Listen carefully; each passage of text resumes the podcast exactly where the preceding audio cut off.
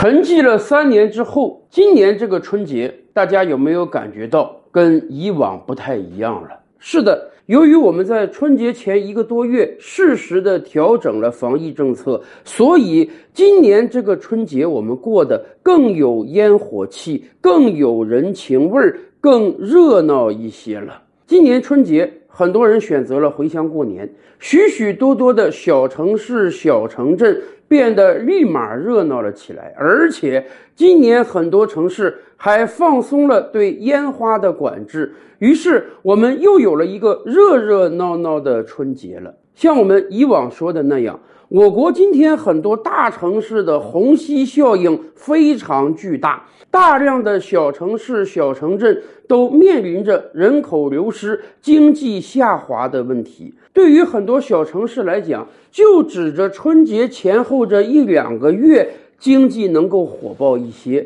也确实，今年这个春节呀，电影院里、餐馆里到处都是熙熙攘攘的人流。哪怕这两年相对冷清的大卖场、大超市、大商场中，也比以往要热闹许多。虽然还没有恢复到二零一九年的繁荣，但是我们相信，三年了，疫情终于离开我们了。二零二三年，我们会有一个全新的起点，要把以往的损失通通抢回来了。而且，相关部门前两天还说，本轮疫情的大传播。在我国基本已经结束了，很多人担心的第二轮传播现在远未到来。我们身边大多数朋友都已经阳过，已经阳康了，我们可以恢复正常生活了。也确实，我们看到身边很多的行业，餐饮业、物流业、酒店业、航空业、旅游业都在生机勃勃地重新焕发起来了。举个简单的例子，我的一个朋友就说啊，他特别享受的就是现在想买什么就买什么的生活。因为疫情管控那几年，你实际上哪怕在网上买个东西，你都要左思右想，有没有可能那个东西来自疫区？有没有可能物流因为疫情而中断？我这个生鲜食品都不敢在网上买啊！过往的三年，网购虽然更发达了，但是很多人也感受到了因为疫情给我们网购带来的不便利，而很显然，这一切都烟消云散了。几乎每个行业都在二零二三年找到了重新奋发的起点。那么，房地产行业呢？众所周知，在多个因素共同作用之下，二零二二年。我国房地产行业进入到了寒冬，尤其是中小城市啊，在过往的五年到十年，我国房地产行业高歌猛进，不单北上广深这些一线大都市的房价节节攀升，很多小县城的房价都攀升到了每平米上万元。为什么会这样呢？因为对广大在北上广深飘着的年轻人而言，这些大都市的房价实在是高不可攀，动辄一平米十万、十五万，甚至二十万，那真是打工一辈子也买不起呀。然而，看着房价不断攀升，大家想，在北京买不起，在老家我也买不起吗？尤其是。中国的房价有时候还有这个丈母娘因素。你好不容易找到了一个心仪的对象要结婚，你说你在北京买不起房子，那你好歹在老家得有一处房子啊。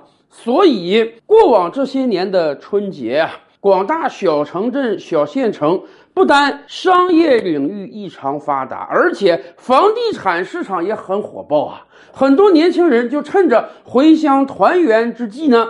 到售楼处看看，能不能定下一处房子？哪怕年后就要回到大城市打工，自己可能一年也只回家乡一趟。但是买了房子，似乎感觉到这个人就成长了，就成熟了，有固定资产了。而且确实那几年。不但北上广深的房子价格在不断上涨，小县城的房价也一飞冲天，所以很多早年间买房子的人感觉到赚到了，搭上了房地产快速上涨这班列车。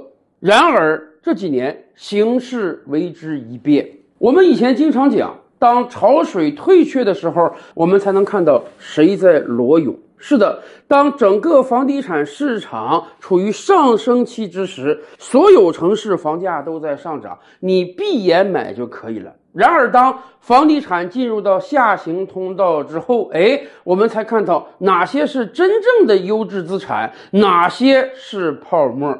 在过往这几年，尤其是刚刚过去的二零二二年，我国很多小城市的房价那简直是崩盘性的下跌。道理其实很简单，今天我国大多数小城市都面临着人口流失、经济下行的危险。对于广大年轻人而言，我到北上广深去，虽然居京不易，但是毕竟能找到高薪的工作，毕竟能找到人生发展的舞台，所以留在家乡的人是越来越少了。几乎每个三四线小城市都面临着人口严重萎缩的问题，当地的房子是足够住了，每一年还要新建很多，但是当地的人的数量却在减少，接盘侠基本找不到了。所以从基本面上看，很多小城市的房子都处于一个供大于求的局面。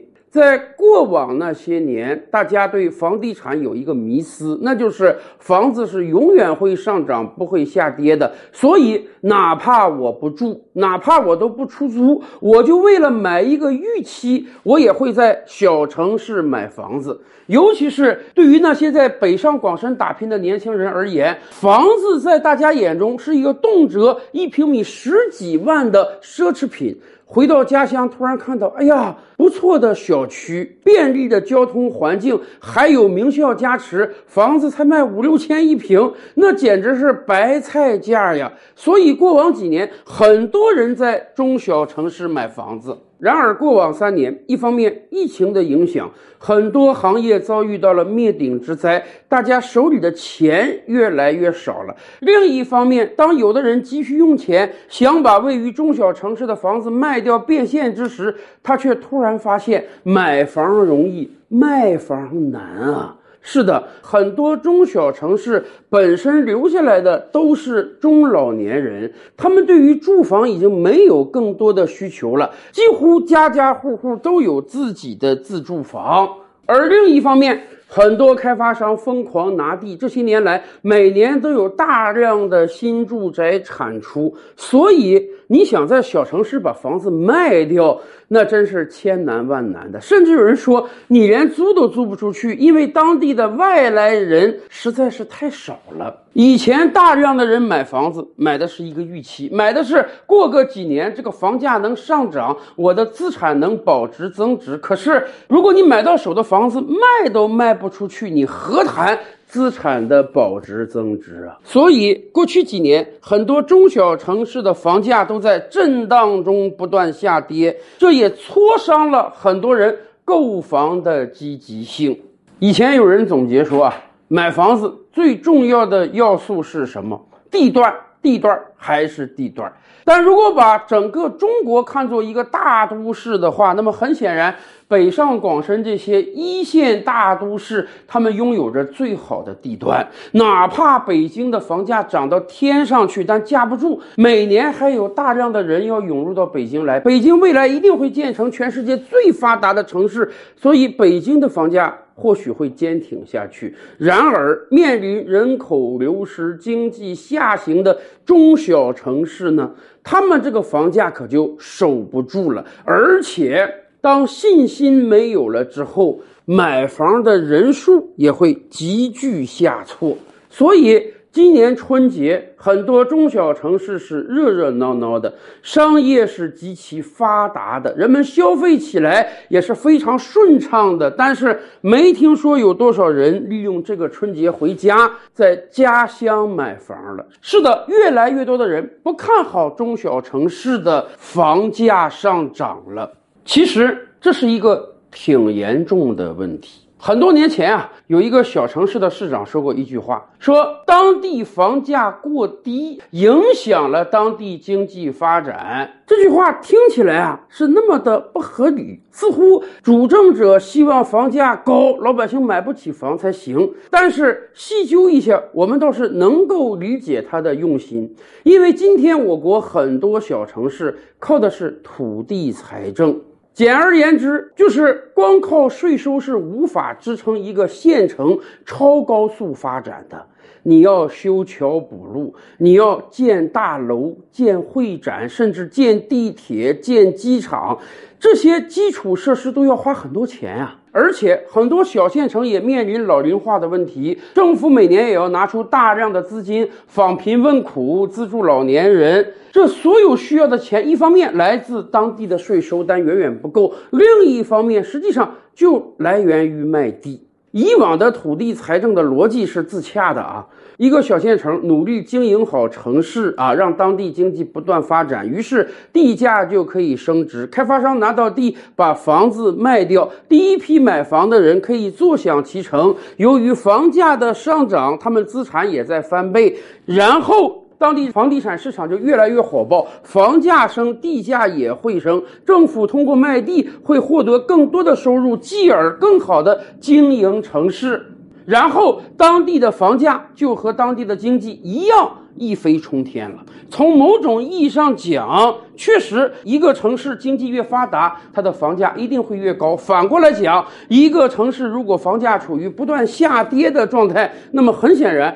这个城市未来经济恐怕也没啥希望了。这是为什么东北的鹤岗房价是华南的香港的百分之一，可是大家对香港还是趋之若鹜的，对鹤岗却是避之不及的。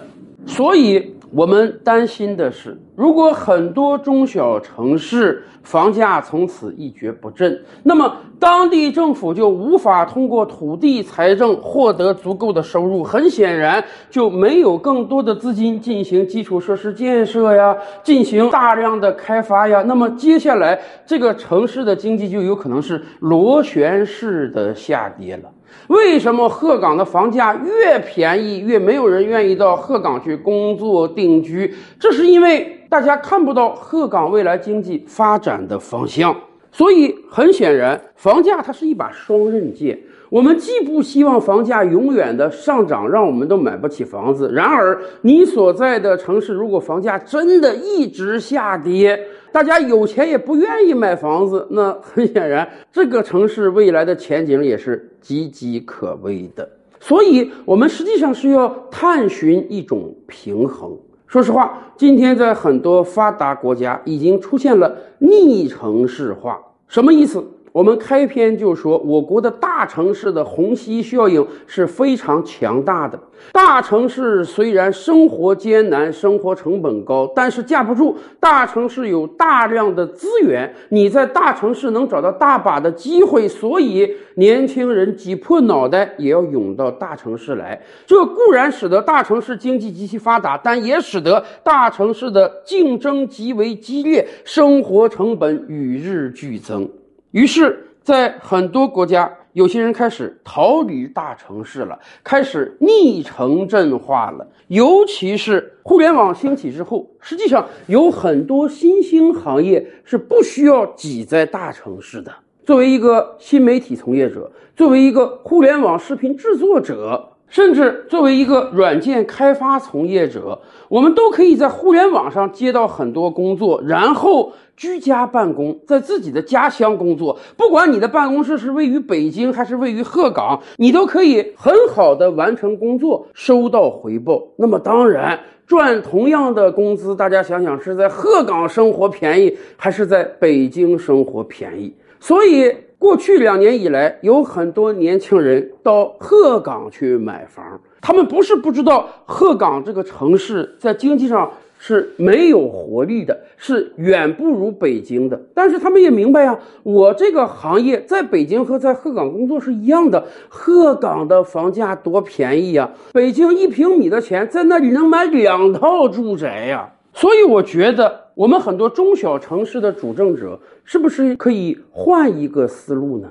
房价低有时候也是一个优势。房价低，那么房租就低，继而工资恐怕也不高，那么当地就有可能成为一个创业的洼地。对于很多可以远程办公的企业和个人而言，就有可能因为把企业选择在小城市发展而节省了大量的资金，那么就有可能在严酷的商业竞争中脱颖而出。这样的去城镇化、去大都市化，有没有可能使我们的中小城市再度焕发生机呢？照吕拍案。本回书着落在此，欲知大千世界尚有何等惊奇，自然是且听下回分解。